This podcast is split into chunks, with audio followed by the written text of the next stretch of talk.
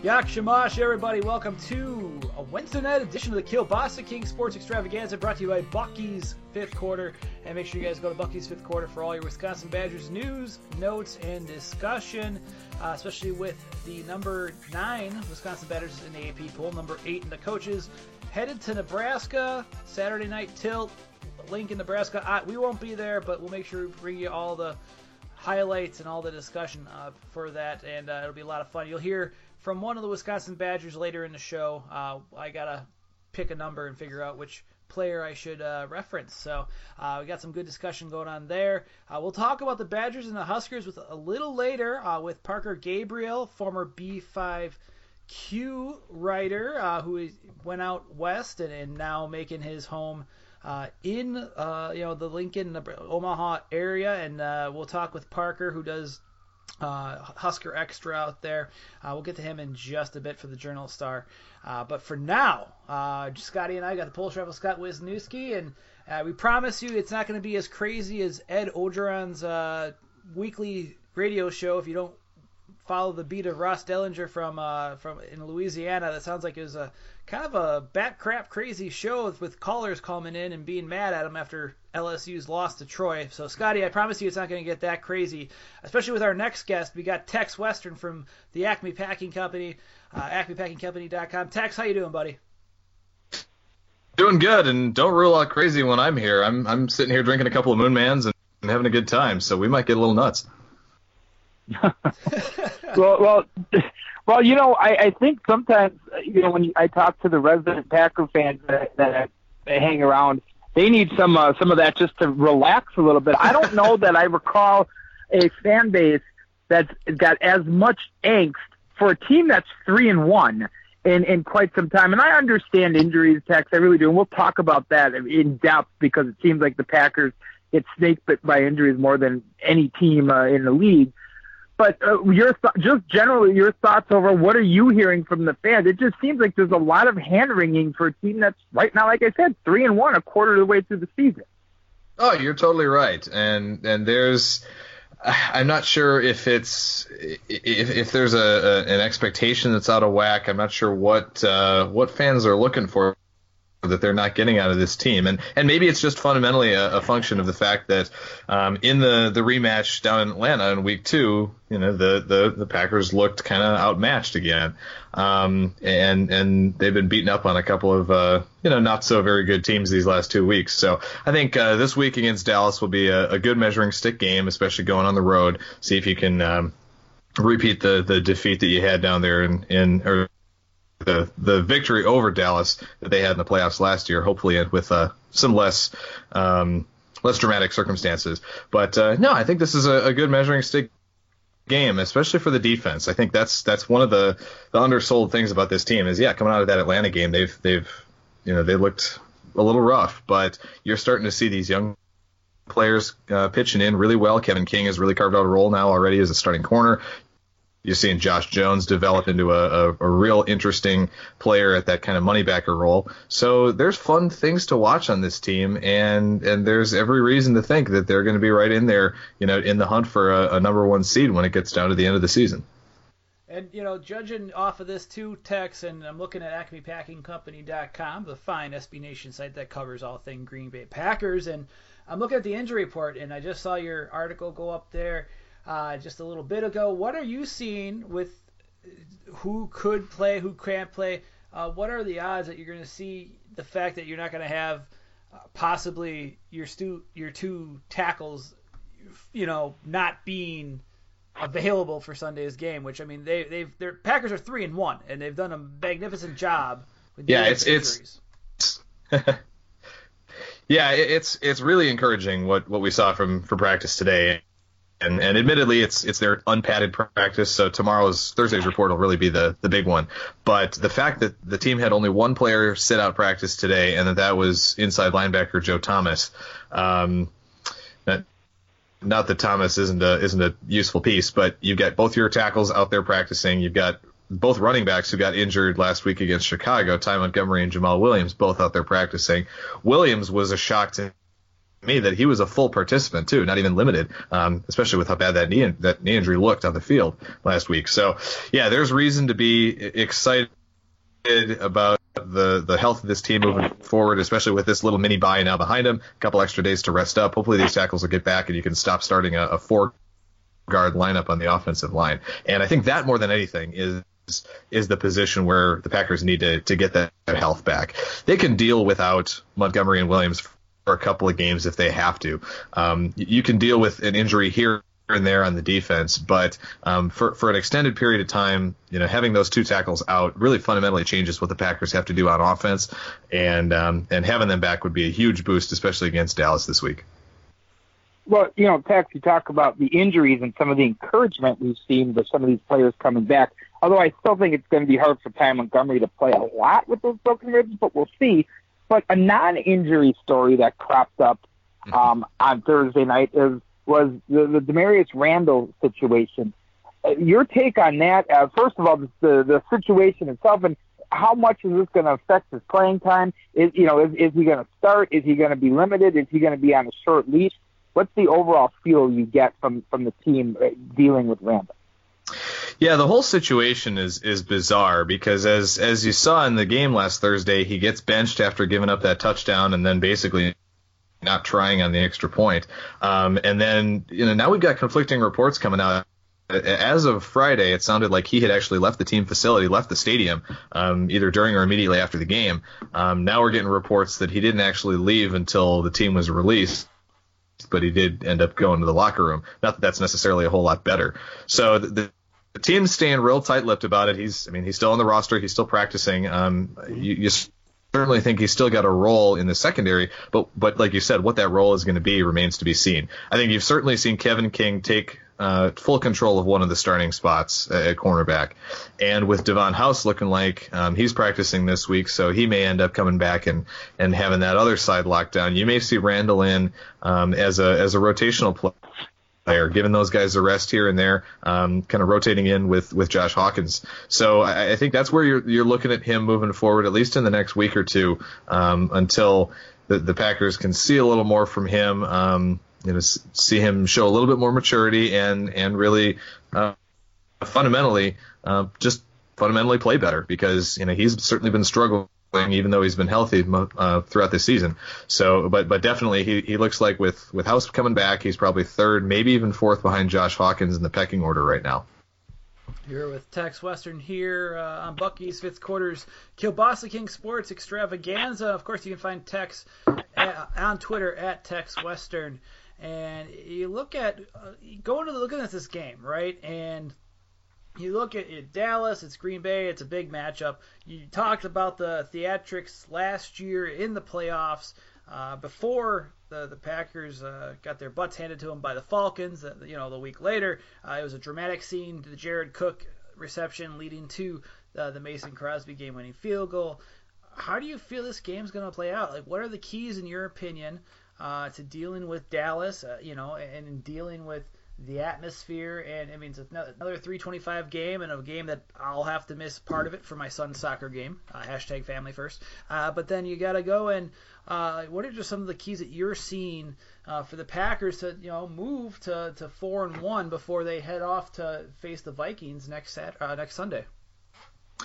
Yeah, I think one of the interesting things about this game is going to be um, the, the offensive matchups, and and I, I think this there's going to be a lot of points in this game. I, I think um, the Packers defense has struggled to uh, to stop the run this year. They've actually done a very good job against the pass, which is kind of unusual for, for them in recent uh, recent years. They've only uh, I think they've given up the, the fifth fewest passing yards so far this season, but the the running de- the rushing defense is you know a, a bottom half defense again and and the Packers have made no bones about it that that's you know that that's something they're willing to give up as yards on the ground as long as they can keep um, keep opposing quarterbacks in check. So um, in, in, this case, you know, I think I think Zeke Elliott's likely to have a big game unless something happens with with the appeal of his suspension, and if if that ends up getting reinstated. But I'm I'm operating under the assumption he'll play. He'll probably play well, um, and and there's going to be a lot of points scored on both sides. Um, Sean Lee, the linebacker for uh, for Dallas, he's a question mark again. He didn't practice today either, so I think there's definitely going to be some opportunities for Aaron Rodgers to exploit in the middle of the field, and um, I think you'll see a lot of the same kind of short passing game that you've seen uh, throughout the season so far. Um, you know, and, and, depending on which running backs are, are out there, you, you, may you may see um, a lot of that play action where where the, like the Packers used on Thursday against the Bears come into play. So again, just just I'm expecting a lot of points. Um, I don't know that we're necessarily going to get to you know Atlanta Pack Atlanta Green Bay from the regular season last year where it was team with the ball wins, but you know probably something in the upper 20s, maybe low 30s is is definitely feasible. Well, and you know, Tex, this this Dallas team, and it's too early in the season to say it's a must win especially with the Cowboys in their division. Still very much the best team in that division. But last year, uh, their record was a little bit over their head. I thought they were a good team. Obviously, not as good as showed. But for them, they're thinking, hey, we, we could have our third loss of the season in game five, so maybe there's a little bit more incentive there. You talk about Ezekiel Elliott, you're absolutely right. I don't think this, if we don't get something, this, a decision tomorrow, I think he's going to play. That offensive line is very, very good. Do you think though, by letting Ezekiel Elliott be Ezekiel Elliott and just trying to stop the pass, that's going to be enough for the defense to win this game? No, I don't. Um, I, I do think that if if Zeke has a huge day, that that's that's going to be a lot of trouble. Um, just because the, the the the ground control offense, the the ability to to pound the ball and, and keep the ball out of Aaron Rodgers' hands is the best way to beat a, a Packers team. Um, and so, so in that in that instance, yeah, I, I, completely agree that if Zeke goes off, I think that's the best chance Dallas has to win this game. Um, but the the Packers have shown a willingness in the last couple weeks to use a little bit more of their base defense uh, against power running teams. They did a, quite a bit against Chicago, but the difference there is that Chicago had Mike Glennon starting at quarterback, and they had you know um, you know guys that are pretty much brought in off the street at this point playing receiver. Whereas Dallas obviously has Dak Prescott and Dez Bryant. So I, I, think that's that's sort of a pick your poison at this point. Um, you, you can't really sell out entirely uh, with that base three four um, against the run and and not expect to to have Prescott and Bryant beat you over the top a, a little bit. So I think the Packers will still use a lot of their nitro defense. Um, I, I, do think Josh Jones has been effective in that role as an inside linebacker. I think you'll see a lot of that again this week. Um, Mike Daniels back, if, if he's able to play, I think that'll be huge for the run defense. And, and if he is indeed back between him and Kenny Clark and Dean Lowry and even Quinton Dial on the inside, that's going to free up a lot um, uh, uh, for Dom Capers to be able to use that nitro defense, stick with the nickel um, alignments, and and be able to at least have a hope of containing Zeke while still being able to put five defensive backs on the field. And Tex, you know, just another question too before we let you go for the evening. Uh, we got just with uh, in general, uh, what have you liked about this team so far, in, in your opinion? You know, and the use of uh, just uh, how they've gotten to this point and gotten through the injuries. Uh, I mean, how what have you liked about this team so far early on? Well, I, you mentioned it there is is there's a resilience to this squad so far that um, I don't know if we've seen necessarily out of other other Packers teams games. I mean, Lane Taylor moving out from left guard to left tackle, having never played tackle aside from maybe one rep in practice in college, you know, in his life, and having a fantastic game against the Bears. Um, you know, you're you're you're seeing guys who are thrown into various different roles. Morgan Burnett, for example, who started the season playing nitro linebacker, played some safety. Now he's playing basically a full time slot corner position with with Jones playing linebacker and Kentrell Brice at safety, and and Burnett has given up one catch in the past two games out of the slot. Um, you're seeing these guys play roles that they aren't necessarily um, used to. But they're they're doing a really good job with it, and and you're also seeing the young players again. Uh, I can't I can't say enough about King and Jones, um, what they've allowed the, the team to do and, and overcome some of the injuries that they've had. I think that's the, the, the emergence of those players has has really been exciting. I think you're you're going to see a lot of Kevin King on Dez Bryant again this week, and he certainly seems like a kid who's got the attitude to to be a shutdown corner in time. Um, obviously, he's not there yet, but um, he's certainly got all the athletic ability um, and and the attitude to do it. So, yeah, between the resilience, the, the play of some of the rookies, um, and obviously you know, Aaron Rodgers is is just as fun to watch as he ever is. So um, that certainly adds up to a, a fun team to watch. Excellent. Scott, you got anything for uh, for Tex before we let him enjoy No. the rest of his evening? No, no, I think we've taken up enough of his time. It's always a pleasure, though, and and I know you know we'll we'll get to talk again more as the season rolls on. But you know, I still think, especially with some of the injuries in the division now, and with Minnesota losing Cook, I still think this division belongs. It's the Packers' division to lose. Now, I've seen, we've seen weirder things happen over the years, but I just think people need to not to steal Aaron Rodgers' thunder, but relax a little bit, man. It's three and one. Yeah, I'm I'm with you there, and I guess- I guess if I could leave anybody with one thing, it's the Packers are giving up the eighth fewest yards on defense of any team in the NFL right now. So, you know, cool, cool it on the defense, cool it on the Dom Capers hot seat talk, and obviously it's there, there's a long season to go here, but um, what he's doing is working right now, and um, you know Mike McCarthy's done a good job game planning. He's he had a great game plan against the Bears. I think he'll have another good one against Dallas this week, and um, I think you got a, a real good chance to seeing the Packers get to four and one. Hey, Tex, here's a question for another time. I just want you to think about this. Who's more maligned in Wisconsin as an assistant coach, Dom Capers or Ed Cedar? Oh man, Ooh, that's a good one. that's Yeah, a, that so is a I'll, I'll- good. I'll give I'll you have to- some I'll time to think that thought. over. Uh huh. Yeah, I'll, I'll need some thought on that one. All right. Uh, Tex, thanks so much for your time, man. Uh, we'll see how many hot takes people have today after the during and after the Green Bay Packers take on the Dallas Cowboys. Uh, let people know where, where they can find you at. Uh, you can always find me at tech, at uh, at Tex Western on Twitter. You can find the blog at Acme Packing Co. on Twitter, and it's as always it's acmepackingcompany.com. Awesome, Evan. Thanks so much. Uh, what you know what we're gonna do now? We're gonna take a break. Uh, we're actually gonna play some audio from D'Cota Dixon talking with us earlier today.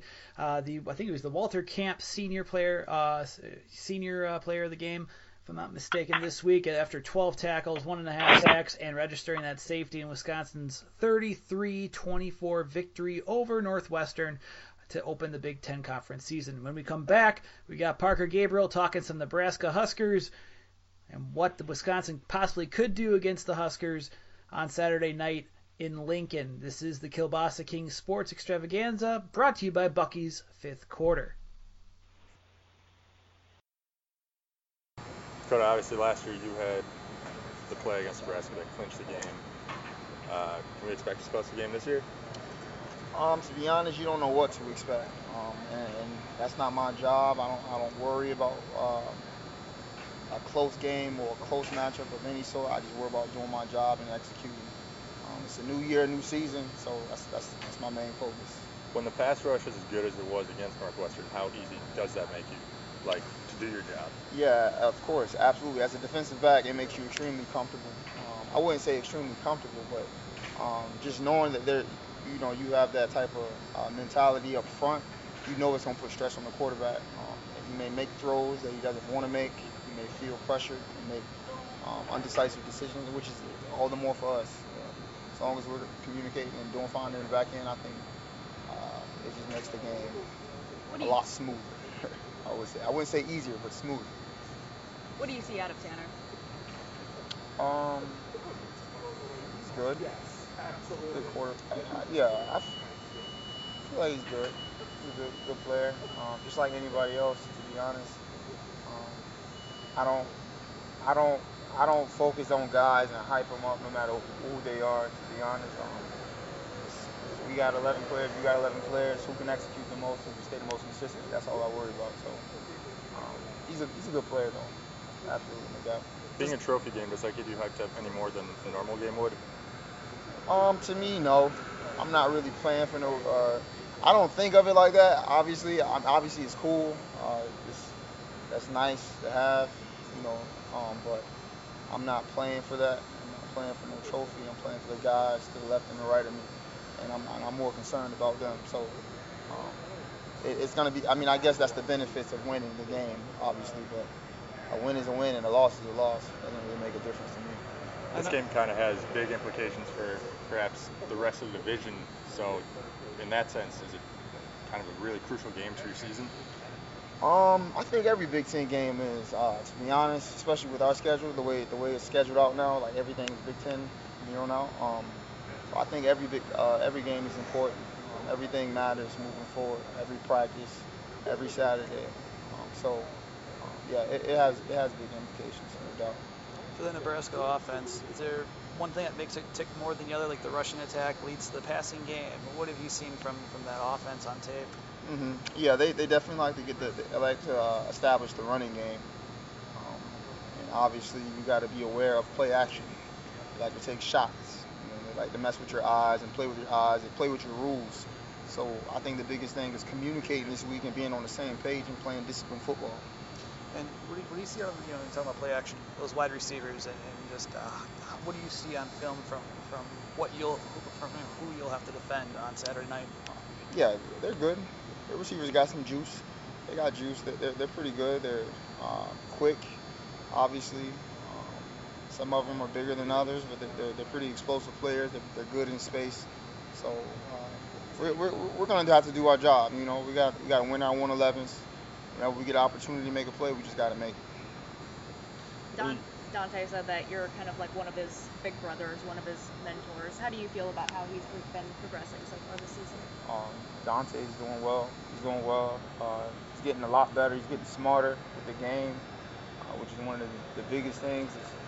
Is not being able to physically do it. We all could physically do it, otherwise we wouldn't be here. But it's mentally being able to, you know, focus and kind of um, separate mentally. And I think he's doing a good job. Doing a really good job. He's progressing each week. Mentoring in general, being one of the upperclassmen, you know, and, and being here for a while, and, and being one of the leaders on the team, just how do you take your role as being a mentor here at Wisconsin? Um, I never really looked at it that way. I never really looked at it as a mentor. Um, I, I do acknowledge that I do have a leadership role, and I own that.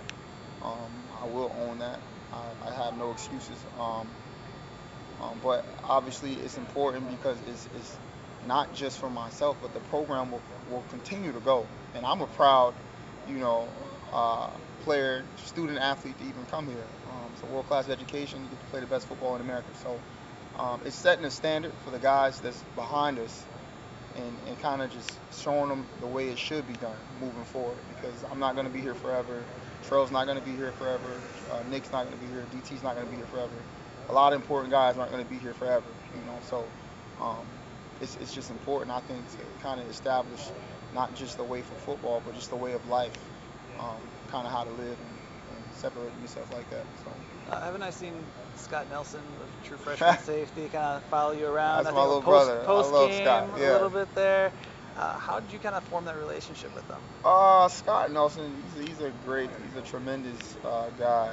Um, I remember when he was a recruit here, or when he was coming um, on his visits actually here, and he was actually here for the Nebraska game. So um, I kind of, I kind of knew who he was early on, and he was a safety, and of course I love, you know, the DBs, so I'm gonna, you know, talk to him and everything. And um, and and uh, Scott, he, he's a guy who has a lot of want to, a lot of want to, and he's he, he's humble, he's willing to learn. Like he doesn't just he doesn't desire, he act, he's willing to uh, you know get better. So, um, and I love that. You know, that's he reminds me of how I was when I first came in. He's actually better than what I was when I first came in. So, um, it's, it's really cool to see. It's really cool to see. Um, obviously, he's, he's excited to you know get better and grow, and I'm kind of trying to help him out with that. So. With Nebraska running a similar style offense to the one this team runs, that kind of make preparation a little easier than it would be for a team that maybe runs the spread?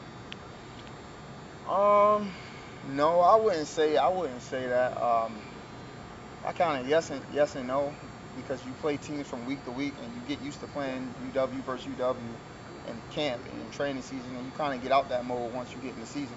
So um, I don't look at it like that to be honest. I look at it as Nebraska.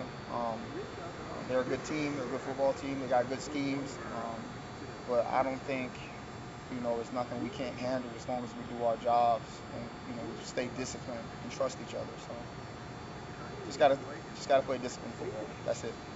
Trust each other and play disciplined football and all work out. Welcome back to the Kielbasa Kings Sports Extravaganza, brought to you by Bucky's Fifth Quarter. You just heard from D'Cota Dixon the strong safety, Richard Jr., uh, having a big year and a big game against Northwestern.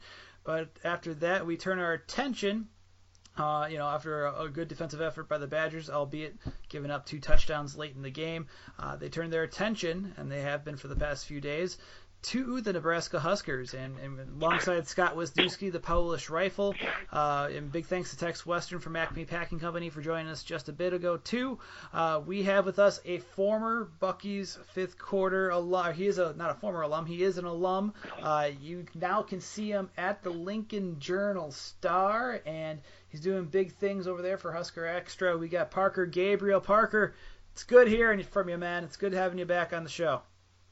It's awesome to be back on the show. I was looking based on our. Uh, this tells you how much we direct message on Twitter. It was more than three years ago last time I was on. The must have been right before the first uh, Wisconsin Final Four run, or in the midst of it. That's uh, right. So uh, after a three-year hiatus, you don't care about Bozeman, but I'm back and I'm happy to be back. You know, you guys did have you. you I was gonna say like you did cover the one Montana State play. He, I forgot his corner. Um, was it Renard, the cornerback, right? He he transferred out to Montana State last year, right? If I'm not mistaken. He was at the University of Montana. Yeah, yeah, just okay. down the road. Oh, I'm um, sorry. Sorry about that. But yes, yeah, no, it's it's fine. They would kill you in Montana, but you know, outside of that state, you're good. Confusing the two. Um, yeah, Raynard, T.J. Raynard, he went out there. He he was a grad transfer to Montana, and he played, but he didn't come in and and just like take a starting job or anything like that. But it was interesting to see a a former UW guy out there. Absolutely, absolutely. And uh, now, go ahead, Scotty. No, no, I was going to say um, I, I had forgotten about that as you were talking about it. Um, but you know what's interesting? We were kind of talking a little bit off the air, and and coming back into the Big Ten country now, and back into Nebraska. You get there a few weeks later, they fired the athletic director. Now, prior to the season, you know, when Jake and I were talking about the Big Ten, and specifically uh, the West, we thought, you know, hey, Nebraska's a team that, you know, always seems to be in the mix. Your impressions on everything that's going on with the Browns. We'll talk about the X's and O's and on the field stuff in a minute, but you know, with the AD being fired, likely a coach uh, being fired later in the year, how's the team taking it? What are the fans thinking, and are they where they thought they would be? Have you been impressed or disappointed as far as where you thought that they would be right now in this stage of the season?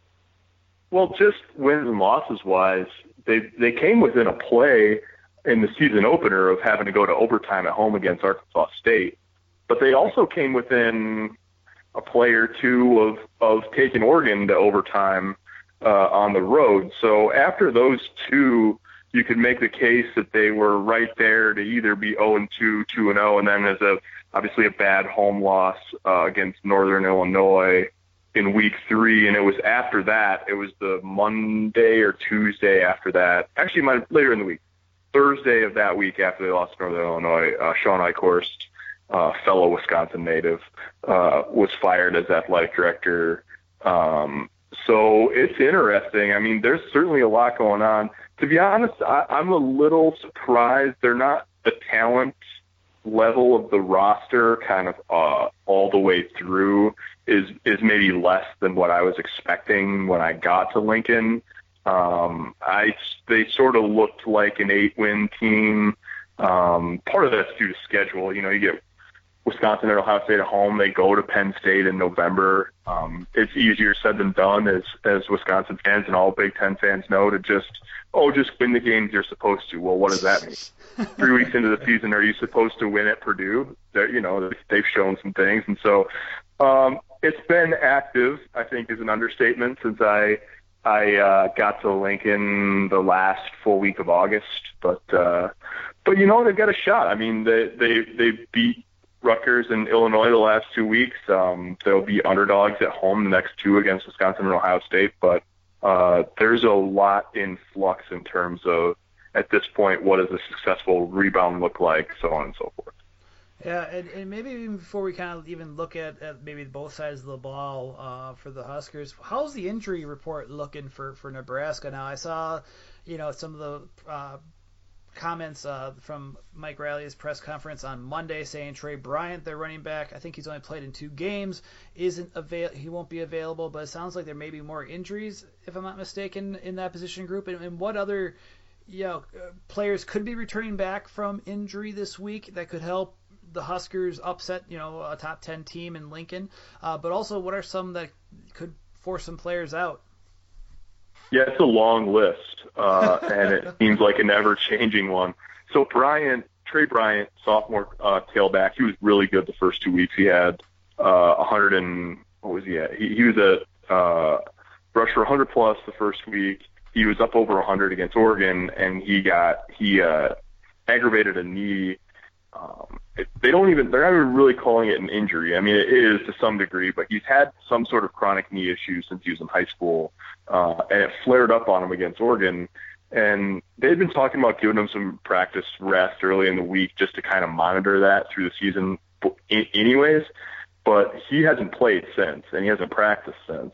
So it's clearly it's a it's a problem, and they have been a little bit pessimistic about it. Um, their next two running backs, I mean, Devine Ozigbo was their leading rusher last year, uh, or leading. He's the leading returning rusher of the three uh, and Mikale Wilbon. Wilbon's been the starter uh, since Bryant went out. He sprained his ankle. He hasn't practiced the first two days. We didn't have any availability today, so we won't have an update from Riley until Thursday evening. Um, but they're hurting there.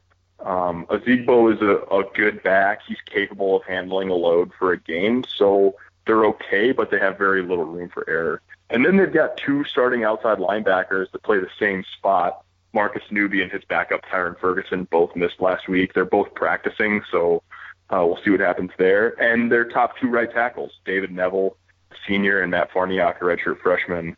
Farniok has a cast on. Uh, he had wrist surgery. He's available, but probably only special teams wise.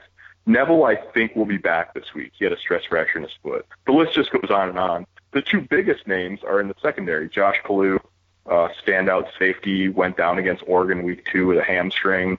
He could be back. Um, and then Chris Jones tore his meniscus. Uh, Bob Diaco, the defensive coordinator, called Chris Jones a potential All-American caliber corner uh, before the season, and he tore his meniscus in July. He's practiced this week. It's unclear. Riley's said, "Oh, it's a long ways between being cleared and being available," but he's practicing with pads on. Um, he's taken a little bit of contact, so it's a. I would be a little surprised if he played this week, but he's getting really close. So there you go. There's the short injury list at Nebraska. so aside from you know some of the injured players being available on Saturday, uh, let's stick to the offensive side of the ball. What has to happen for the Huskers to beat the Badgers on the offensive side of the ball this Saturday? Well, they've got to protect Tanner Lee. Uh, Tanner Lee junior quarterback, redshirted last year. He played his first two years at Tulane. Um, and he's already thrown nine interceptions. They all came across a three game span. He was clean against Illinois, um, but before that, he threw nine interceptions over a three game span. And that's a lot. He made a lot of bad decisions. He forced a lot of balls into coverage, but several of those times, uh, he was under duress as well. And so if, if Nebraska's offensive line can keep him clean, he's got the talent and the ability to to cause problems uh, against anybody. But that's a big if. I mean, Northern Illinois' front line, I was actually pretty impressed with. They they had some talent, um, but they wreaked havoc against Nebraska, and that front seven is not like Wisconsin's front seven. It's not to the same caliber, and so I think it's a I, I think they're really going to have to go a long ways toward protecting Tanner Lee, and that inhibits what you can do down the field. But that's kind of the name of the game. I mean, what did Wisconsin have eight sacks last week? Yep. Yep. Six yeah, players. That's, yeah, that's a that's a that's a real problem for Nebraska, and that, that's a situation where if they get down or if they're having trouble running the ball, they really are going to be in a hard way trying to keep keep Lee from getting beat up. Yeah, and uh, we're here with Parker Gabriel from the Lincoln Journal Star, uh, Husker Extra, and, and, make sure you follow yeah, for all the Wisconsin fans. Even if you, you follow him for this game, but also follow him uh, throughout the season, and, and, just forever because he's always great, and uh, you see the great work that he's done. Uh, he's also a former B5Q alum. Uh, we got him here on the Kielbasa King Sports Extravaganza. Uh, you know, and, and looking defensively, right? And and it's one of those things where uh, you have with the, this team for Nebraska, you know, they've they've improved. I know there was a the shellacking in, in Eugene or you know Oregon where you had uh, a lot of points get up in that first half, and then it seems like things you know starting to come together for Bob Diaco's three-four scheme. You know, granted it was against Northern Illinois, it was against uh, Rutgers in Illinois, which maybe don't boast a uh, a, more dynamic set of offensive players for each uh, each program. But uh, how have you seen their progression uh, in this new scheme and, and developing more uh, as they enter their third Big Ten conference game? Well, I think they just have kind of got. It's interesting because eh, when you follow a program closely, you can always pick apart. You can always find all the qualifiers, right? But one of the things that I, has become really clear is they have got more comfortable as the season's gone on, but they faced two really fast tempos the first two games of the season. And since then, I don't think they've defended 60 snaps in any of their last three games. And so I think that's really helped them. Oh, Diaco is really a technician when it comes to specific alignment, like to the to the to the nth degree. And so I think it's it's helped them to understand what he's talking about to play against teams that play a more deliberate uh, pace, and and Wisconsin obviously falls in that category. And so I think that's helped. And then I, they've just had they've really handled. They haven't played the greatest offenses the last three weeks. In fact, they've played three bad ones. But they've also had a lot of injuries, a lot of moving pieces, and they've kind of just handled it all well. They haven't they haven't given up a an offensive play of longer than 19 yards in either of the last two games, and you don't see that. There's a bust somewhere along the way at some point, you know, and they just have played really pretty assignment sure ball and tackled pretty well. Um, and they've also had the luxury of not facing a real dynamic attack and especially not facing a good uh, down the field receiver. So Parker, as somebody who's not only covering the Huskers, but obviously watching the Badgers have a knowledge of this program, from what you've heard there, for what you've observed, if you're in Nebraska, what do you, how do you game plan? What do you focus on? What are you trying to stop with the Badgers uh, offensively to give Nebraska the best chance to win? Well, I think you you it's it's it's like anyone, right? I think at some point you have to make Alex Hornibrook beat you, um, and Nebraska, I think, is capable of slowing the run. Um, you know, they were down. They mounted that comeback at in Eugene against Oregon, and Oregon wasn't throwing the ball down the field a lot in the second half, but they did a pretty good job of handling Royce Freeman, who uh, probably one of the better running backs in the country, uh, when they knew, when everyone knew what was coming. And so I think you have to stop the, the run first uh, and make Hornibrook throw the ball down the field. But the the issue there is that they've Nebraska is starting a pair of sophomore corners. They've been susceptible uh, to getting run by, and the last three weeks, Nebraska's had the luxury of playing their safeties, um, Aaron Williams and Antonio Reed. Uh, they're big physical guys, and they've been able to play them in run support, especially on early downs, because they haven't been scared of. Uh, I mean, Rutgers was playing without Janarion Grant, you know, so they haven't and and Mikey Dudek beat him down the field a couple times, and they got pass interference calls. And so it's just, I think it's they need to stop the run to have a chance, but how much can they really, how much help can they really pull off the back end to do that? I think will be the big question. And you know, Parker, you know, it's, it's it wouldn't be me without asking about the specialists. How how are the specialists? You know, the punters, the kickers. How how's Nebraska's unit uh, this season? I, I was actually kind of I was I'm kind of bummed. I'm excited for him. I'm glad he did it. But uh, Jesse Temple wrote the long snapper story this week, and my boss and I were actually talking yesterday about uh, about a potential long story, uh, a long snapper story uh, next week around here. They've been pretty good. Caleb Lightbourn, their punter, is a sophomore. Um, he's pinned three, I think, inside the five. They all came in the first two weeks. Uh, he's a little bit inconsistent. Um, Drew Brown, kicker, really good, consistent field goal kicker. Uh, drives the ball through the end zone with with regularity on kickoff duty. Um, and then the, both return games have the potential to be dynamic. J.D. Spielman, uh, redshirt freshman from the Twin Cities area, uh, wide receiver, um, is a dynamic kick return man. He he returned the opening kickoff of the season, uh, or the first Nebraska's first kick return attempt of the season for a touchdown. He's got a 50-yard return against Oregon. He's got a good average. Uh, and De'Mornay Pierson-El, senior wide receiver, is their punt returner. He led the nation in punt return yards sophomore been hurt a lot through his career. He's really had some problems, made some bad decisions, uh, fielding the ball, not fielding the ball this year. But he also had a 63-yard return um, against Rutgers, and so he's uh, he's been a little bit of a wild card this year, but he is a big play waiting to happen. And you know, my last question. So- oh, go ahead, Scotty. Oh, sorry. I was gonna uh, tee one up and say, you know, from what you've seen on both sides of, of the ball for Nebraska and what you've seen in Wisconsin, if you're making a pick in this game, what's your pick and and, and what's the score? What, what what kind of a game are you looking for this end? I think you know it, it's a little bit tough, right? Because Nebraska's won 20 straight home night games, and uh, they're 46 and five all time at night at home. Um, but I think Wisconsin is pretty clearly the superior team. Uh, and I, so I think it's Wisconsin. I think it's maybe by a little bit less than when the line opened. So I would say something like 31 to 20, 31 to 21. I'll say 31 to 20. How about that?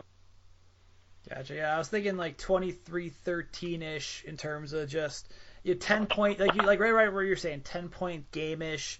Uh, ju- you know, I don't think it's going to be the two touchdown spread or whatnot. You know, I think it's it, this team. I, I think Wisconsin's still really inconsistent offensively from what I've seen through four games. Uh, and, and being in Lincoln at night, I think that gives it you know a, a nice boost to Nebraska too. But I, I I'm agreeing with you. I think 10 point Wisconsin win on, my, on on that. So it should be interesting though. For as much as for as much as uh, as Nebraska's home field should be an advantage, they, they're they've given up. They've played three home games so far. They've given up 30 non-offensive points in Memorial Stadium this year. A punt return for a touchdown, a safety, and three pick sixes from Tanner Lee. I was gonna say, I mean, and here's the thing too. I mean, Wisconsin. I mean, they had the pick six with H.L. Jamerson last week. Uh, I- I think. I mean, if they put the pass rush on, and if you're, if you know what you said earlier, I think there's a, a chance that Wisconsin could do some damage in points with the with the defense. With that, just uh, last week, you Jim Leonhard had there some exotic. They call it exotic packages, but they he he wasn't as necessarily as quote unquote vanilla with the defense as you saw Right. maybe the first three games because they didn't necessarily need it. But they, I mean, those eight sack, I mean, they did things that. Uh, you know, Owen Riese and I, who's uh, who covered the game with us, was we're, we're both looking at him like, you know, they'd overload the one side of the ball and just, you know, and, and just overwhelm one side and, and get a hit there, and uh, you know, among other, you know, gap blitzes that you. I mean, it was impressive to see what that that, that they unleashed it. I'm, I'm wondering how they're how they're going to approach Nebraska uh, and what they do, and, and even how Nebraska if they how they try to establish a running game uh, against Wisconsin too. Yeah, it's uh, um, Nebraska struggled. You know, they they faced three four defenses, and they like Diaco was installed a three four here, so they see they saw it all through the spring and all through camp, and then they saw three four defenses the first two weeks, and really struggled to handle um, the communication aspect of the twists and the stunts and the the, the personnel movement up front. Um, it, they seem to have got that cleaned up a little bit the last couple of weeks, and they're actually starting a different center now than they were at the beginning of the year. Sophomore Michael Decker will, in all likelihood, start Saturday night, and he's been. It seems that he's been an upgrade in the communication department, and he's helped the offensive line in that way. But in general, generally speaking, this year, um, for having a, a veteran group, they really haven't handled um, athletic uh, moving fronts. And obviously, Wisconsin, I was just watching the replay uh, this afternoon. Wisconsin has exactly that. So that's a key matchup and one I, I just, I'll believe it when I see it that Nebraska's prepared to handle that. Par- Parker, man, it's always great speaking with you. Uh, come back soon. Uh, we'll talk more for sure. Uh, obviously, more Big Ten, uh, and, and have a lot more fun with this, man. Appreciate your time tonight. Yeah, thanks guys. Thanks for having me on. It's awesome. Guys, it's Parker Gabriel uh, from the Lincoln Journal Star, and uh, make sure you guys follow him uh, at Husker Extra PG. Uh, on Twitter, always a good follow, and I've been following all the news and notes there uh, from Lincoln. And uh, on that note, uh, you know, Scotty, let's. Uh, I'm gonna take one more quick break. We'll play some audio from Leon Jacobs, who could. Uh, we'll see how he continues his big year here on the Kielbasa Kings Sports Extravaganza. How do you feel like you, you started the season off so well? I know against, I know sometimes you know, North, against, especially against Northwestern, like you didn't really have the stats that some of the other guys have. But I know you, you know, were creating a ton of pressures, Yeah. creating plays for for your teammates. Do you Mhm. feel like you've kind of dominated out there so far this year? Yeah, I thought uh, Northwestern was the first game that we really got to straight pass rush and you know be free. thought we, all of us did a pretty good job of that. Um, the other games, it wasn't more of a pass rush game. It was more, you know, the running tackles there. So I thought that was pretty good. Is there a particular pass rush you enjoy or a particular move set that you, in, like to employ, whether it's a bull rush or any type of. Yeah, I mean, just like speed, uh, bull rush, all those, all those stuff. Uh, I like to do them all. And um, God gave me those, you know, skill sets, so why not use them? Um, I was talking to David Edwards yesterday, and he said that you have a particular move where you like to. I can't remember exactly how you described it. You like to go on your second step, and most pass rushers like to go on their third step. I think it's like your bull rush. You you go on the second instead of the third, or something like that. Do, you, Mhm. do you feel like?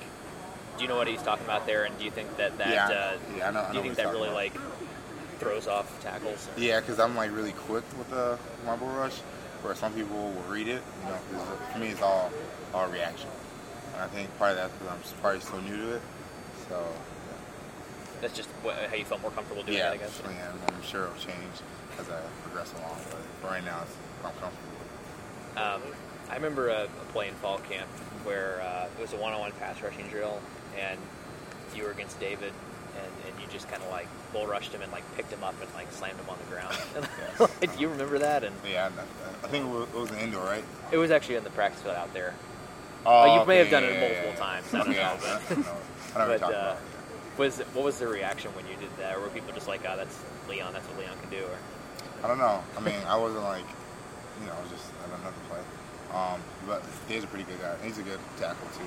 So when, whenever I went against Dave or Deiter, I felt happy about, myself because you know they're probably one of the more top tier tackles in our league. So I feel good going against them every day. You know, talking with uh, Coach Leonhard a second ago, he Mhm. mentioned that you know the stats may may not have shown maybe what production that Garrett put out, but yet you contributed to four sacks. Just how does it feel going out there and, and making, you know, obviously you're going to get your tackles for loss. You made Yeah. that play on that first 3rd Mhm. down uh, after that turnover on Saturday. But like, how's it feeling as a group contributing and even though the stats aren't may not show it, that you Yeah. guys are making a huge impact. No, it feels good. Um, you know, it's all about the team. Obviously, it, feel, it will feel good to get some sacks. Um, but yeah, always celebrating with the guys and the team, Garrett and Isaiah and I get those sacks feels good because you know we all put in the same amount of work, so it doesn't matter it. it seems like you know, coming into the season, um, it seems like the biggest question, like from outside the team, was whether you guys could could still have a good pass rush with Yeah. TJ and Vince gone. And did you kind of take it personally that people from outside were, were kind of doubting your position group? No, I, no, I didn't care because I mean, in the spring, um, I thought I did some pretty good stuff. Rushing the passer, Garrett did. Um, Andrew was a little bit hurt, but no, I, don't- I mean, if, if I was on the outside, I would be asking the same thing too. So, it is what it is. Yeah. Um, how do you how do you feel like Garrett's done this season? You've been pretty impressed with, with what he's been able to Yeah, I do. thought that was, Garrett's done a really good job um, rushing the passer and the run as a leader in our, uh, on our team and in our position group. What have you seen from Nebraska's offense? Uh, how, how similar is it compared to the one that you face every Yeah, practice? Yeah, the power, counter, downplay. Uh, quarterbacks like Hornibrook, not a dual threat like they had last year. So it's all similar things. How, how critical is their run game, do you think, to the success of, of that offense? What is that? Well, how, how critical do you think their running attack and making it successful is critical to their you know, success for an offense altogether? Yeah, I think because for them, they want to really get to that third and three. So first two plays are really vital to their offense.